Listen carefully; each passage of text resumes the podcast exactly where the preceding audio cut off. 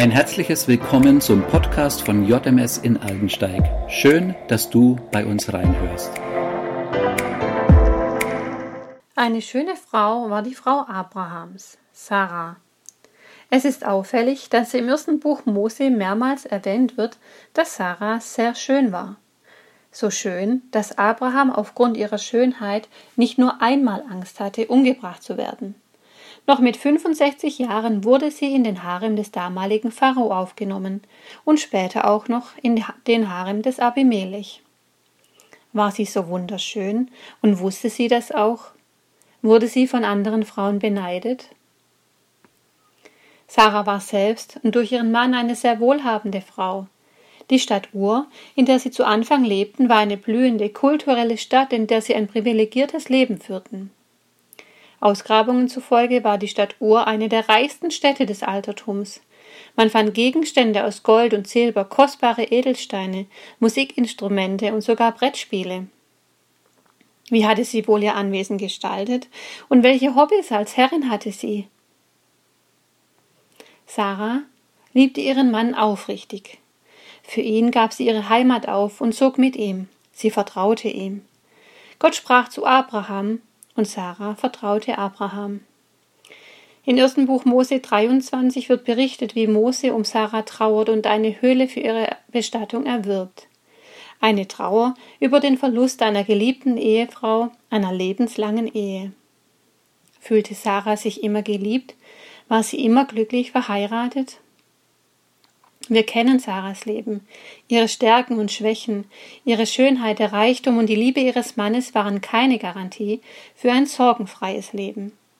Ihre größte Sorge, die sie über Jahrzehnte begleitete, war die Sorge, ihrem Mann einen Erben zu schenken. Hatte sie Angst, ihre Pflicht nicht zu erfüllen, verlassen zu werden, einsam zu sterben? 7-mal wurde Abraham von Gott die Verheißung ausgesprochen, dass er Stammvater vieler Völker werden würde, Nachkommen so unzählbar viele wie der Staub auf der Erde. Was löste das in Sarah aus, wenn Abraham göttlich erfüllt auf sie zurannte und wieder einmal sagte: Sarah, Sarah, Gott sprach zu mir, wir werden Kinder bekommen und meine Nachfahren werden ganze Länder besiedeln. Als sie noch jung war, konnte sie es sicher nicht erwarten, bis sie endlich schwanger war und konnte diese erwartungsvolle Hoffnung mit Abraham teilen. Aber Jahre später, nach jahrelangem Hoffen und Warten in einem alternden Körper, muss das nicht einen hohen Druck und Schmerz ausgelöst haben? Sie liebte Abraham aufrichtig. Aber wir sind uns wohl einig, dass wir nachvollziehen können, dass Sarah den damals üblichen Vorschlag brachte, die Magd Hagar als Helferin der Erfüllung der Verheißung Gottes zu benutzen. Diese Idee war sicher nicht spontan, sondern bereits in qualvollen Stunden, Tagen, Jahren des Wartens von Sarah hin und her bewegt worden. Es fiel ihr sicher nicht leicht, dem Mann, den sie liebte, diesen Vorschlag zu machen. Doch die Geburt Ismaels konnte Sarah auch nicht glücklich werden lassen. Sie konnte ihre Last nicht loswerden. Die Jahre des Zorns, des Trauerns hatten sie zermürbt. Nun kommt auch noch die aufmüpfige Magd und das Aufwachsen des Adoptivkindes hinzu. Sie muss zusehen, wie Abraham Ismael liebt und wird jedes Mal an ihre eigene Unfähigkeit erinnert, ihrem geliebten Mann wenigstens einen Stammhalter zu schenken. Es freut mich immer wieder beim Lesen dieser biblischen Geschichte, dass Gott ein Happy End schenkt, einen Sohn, Isaak. Isaak heißt übersetzt Lachen.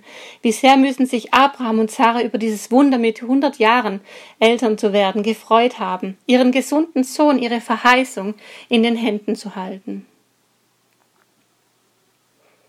Äußerlich hatte Sarah einiges Beneidenswertes. Sie war eine Fürstin, eine reiche Frau, wunderschön und hatte einen Mann, der sie liebte. Doch wie sehr muss dieser nicht sichtbare Schmerz der Kinderlosigkeit an ihr genagt haben, ihr Herz angegriffen und schmerzliche Gedanken immer und immer in ihr gerungen haben. Welche Frauen und auch Männer habe ich in meinem Umfeld, die äußerlich ein gutes Leben haben müssen, so glücklich wie sie wirken, immer strahlen?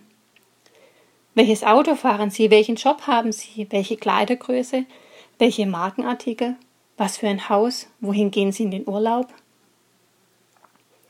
Doch das ist nicht alles. versuchen wir heute, die Menschen mit anderen Augen zu sehen, hinter der Fassade. Was macht sie aus? Kann ich an ihrem Leben teilhaben? Teilen sie mit mir ihre Schmerzen? Vielleicht hast du heute die Chance auf eine solche Begegnung, in der du tiefer graben kannst. Ich wünsche dir viel Mut dazu.